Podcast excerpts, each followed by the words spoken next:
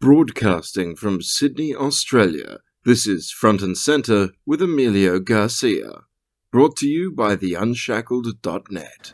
Safe Spaces, a place where you can shield yourself from the culture shock, opinions, and values that you enrolled in university to be exposed to. Trigger warnings the idea that a professor should state the obvious and warn you that you are about to be taught things that you didn't once know.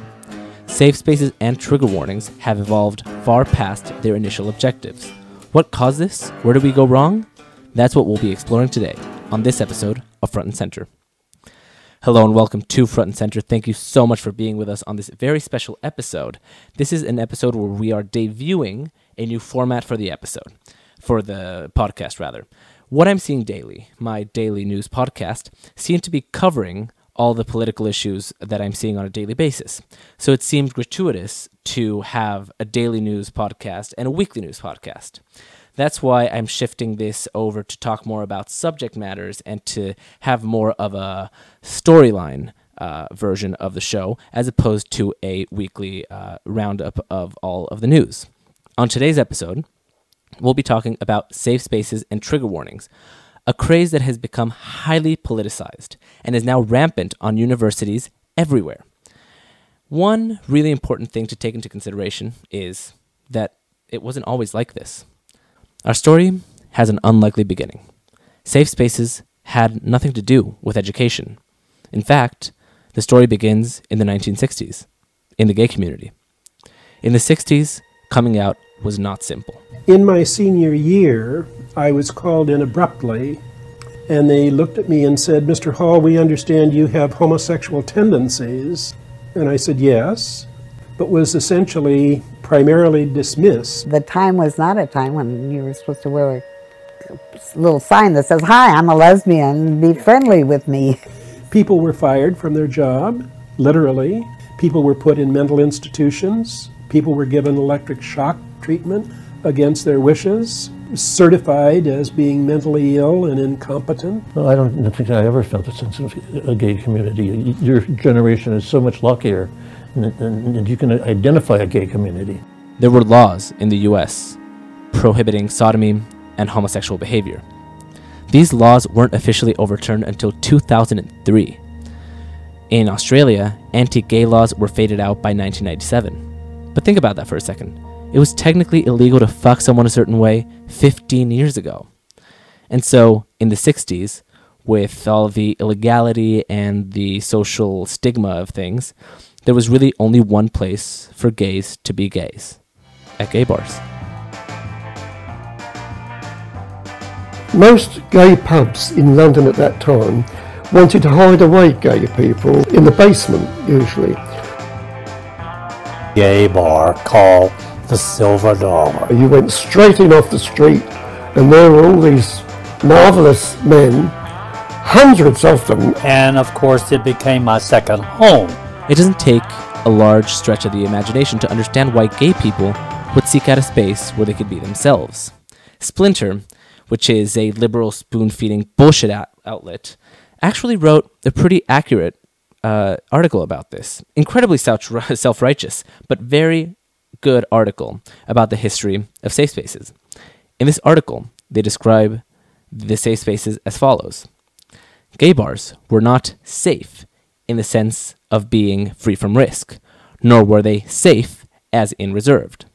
A safe place was where people could find practical resistance to political and social repression. But did this resistance to repression mean excluding heterosexual people? We had our own language and our own places.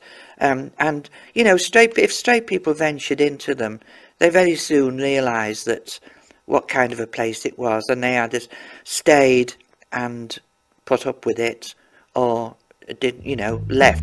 In other words, this was an area where a concentration of similar people created a sense of security and comfort. But gay bars were not an area free from straight people.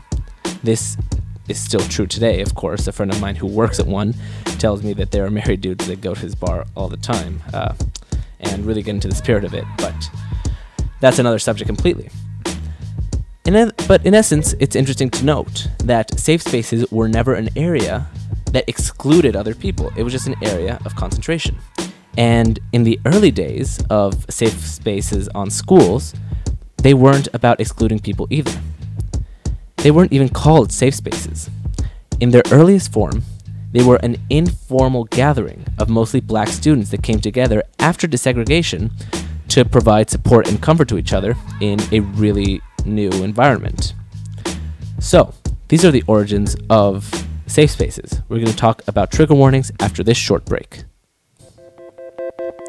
I want to take a second and ask you to go to theunshackled.net and download your free ebook, The Unshackled Battlefield. Learn today about the founding principles of The Unshackled and what made the organization what it is today. Thanks, and now back to the show. Welcome back to Front and Center. I'm Emilio Garcia.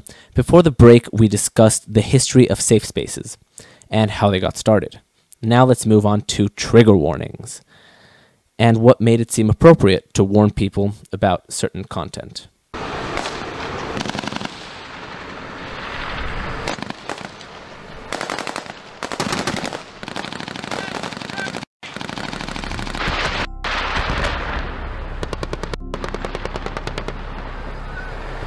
That's exactly what it sounds like.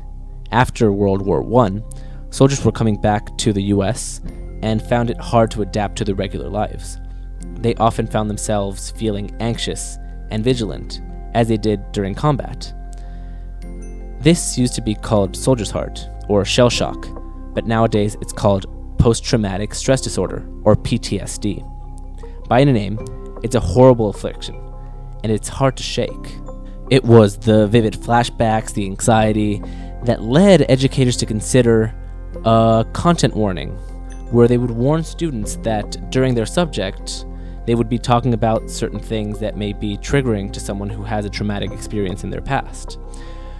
Professor Marguerite Johnson describes this practice best in her recent talk about university culture.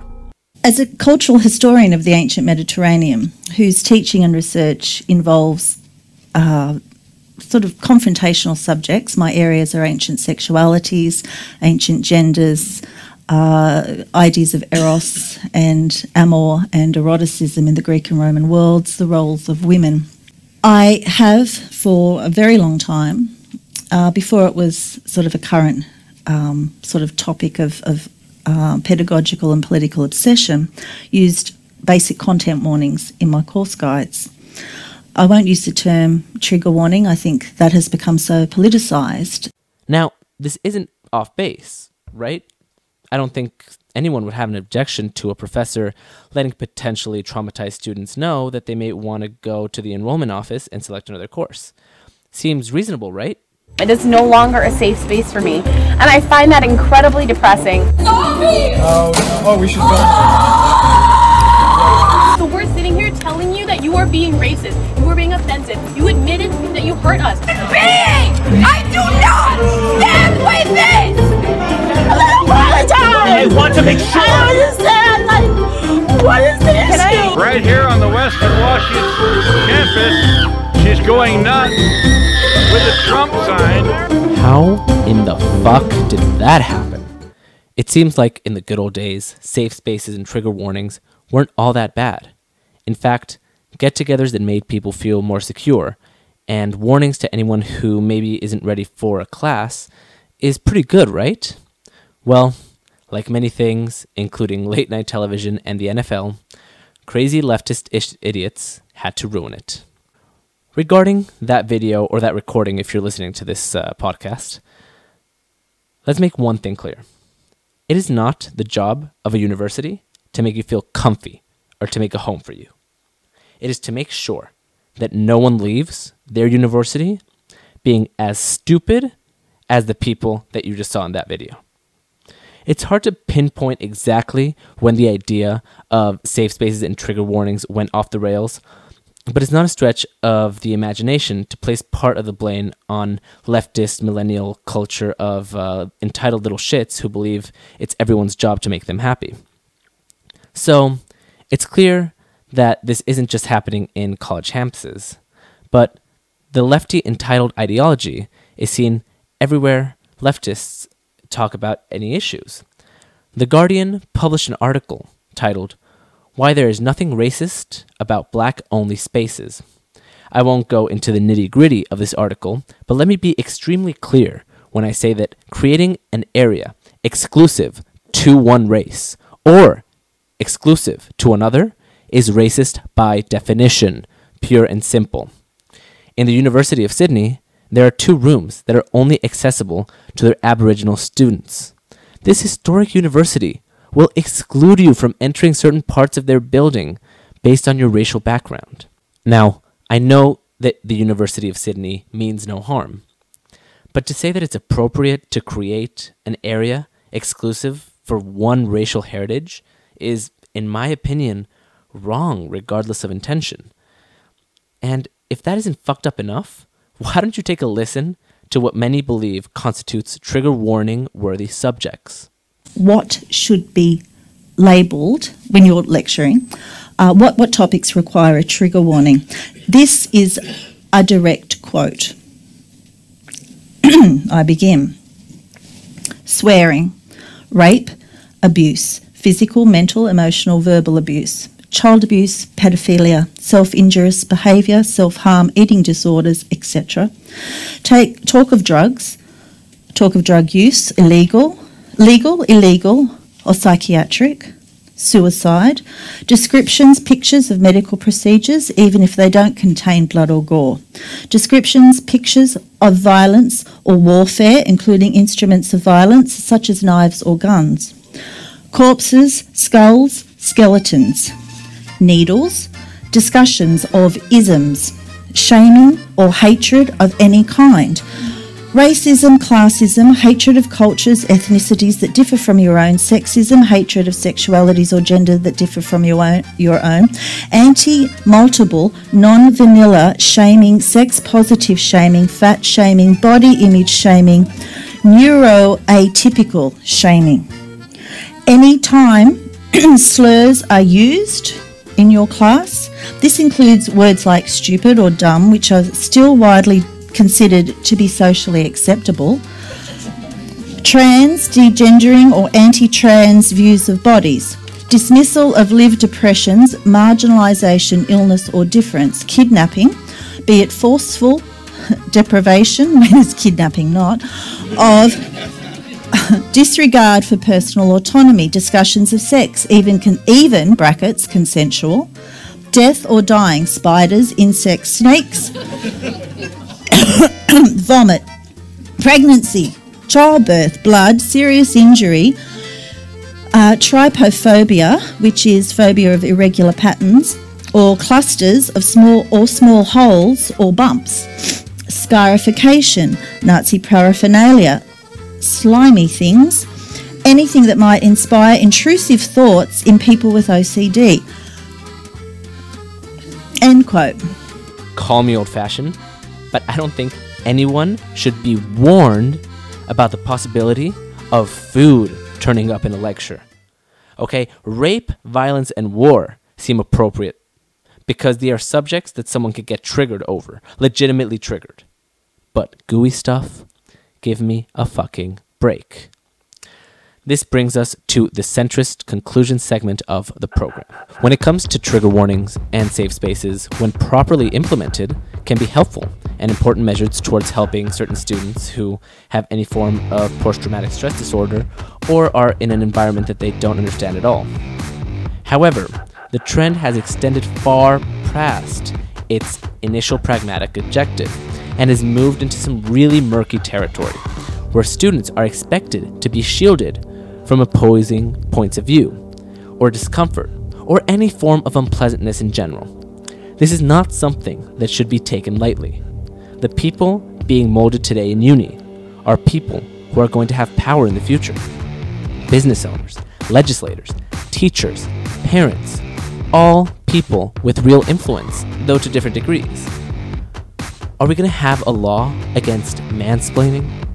Are there going to be Aboriginal, Black, Latino exclusive neighborhoods? Will racial insensitivity carry jail time? Will your freedom of speech be regulated to make sure no one is offended by it? This is not a crazy concept. Legislators, politicians, prime ministers, presidents, They are just people with opinions, pleasing constituents with opinions. If youth culture falls into a pit, when the youth becomes a standard, the country falls in the pit with them. That's the end of this episode of Front and Center. Thank you so much for being with us. Thank you to the Unshackled for allowing us to use their platform. If you have any ideas or opinions, tweet at me at FRNT and Center or find me on Facebook. I'll read the most interesting comments on the air. Remember to subscribe on iTunes, Stitcher, or wherever you get your podcasts. There are always two sides to the story, so keep it central. Thanks for tuning in to Front and Center. Please visit frontandcenter.net.au for all the ways to subscribe and follow the show. Don't forget to pick up your free ebook at theunshackledbattlefield.net. And keep checking out theunshackled.net for all the latest news and commentary.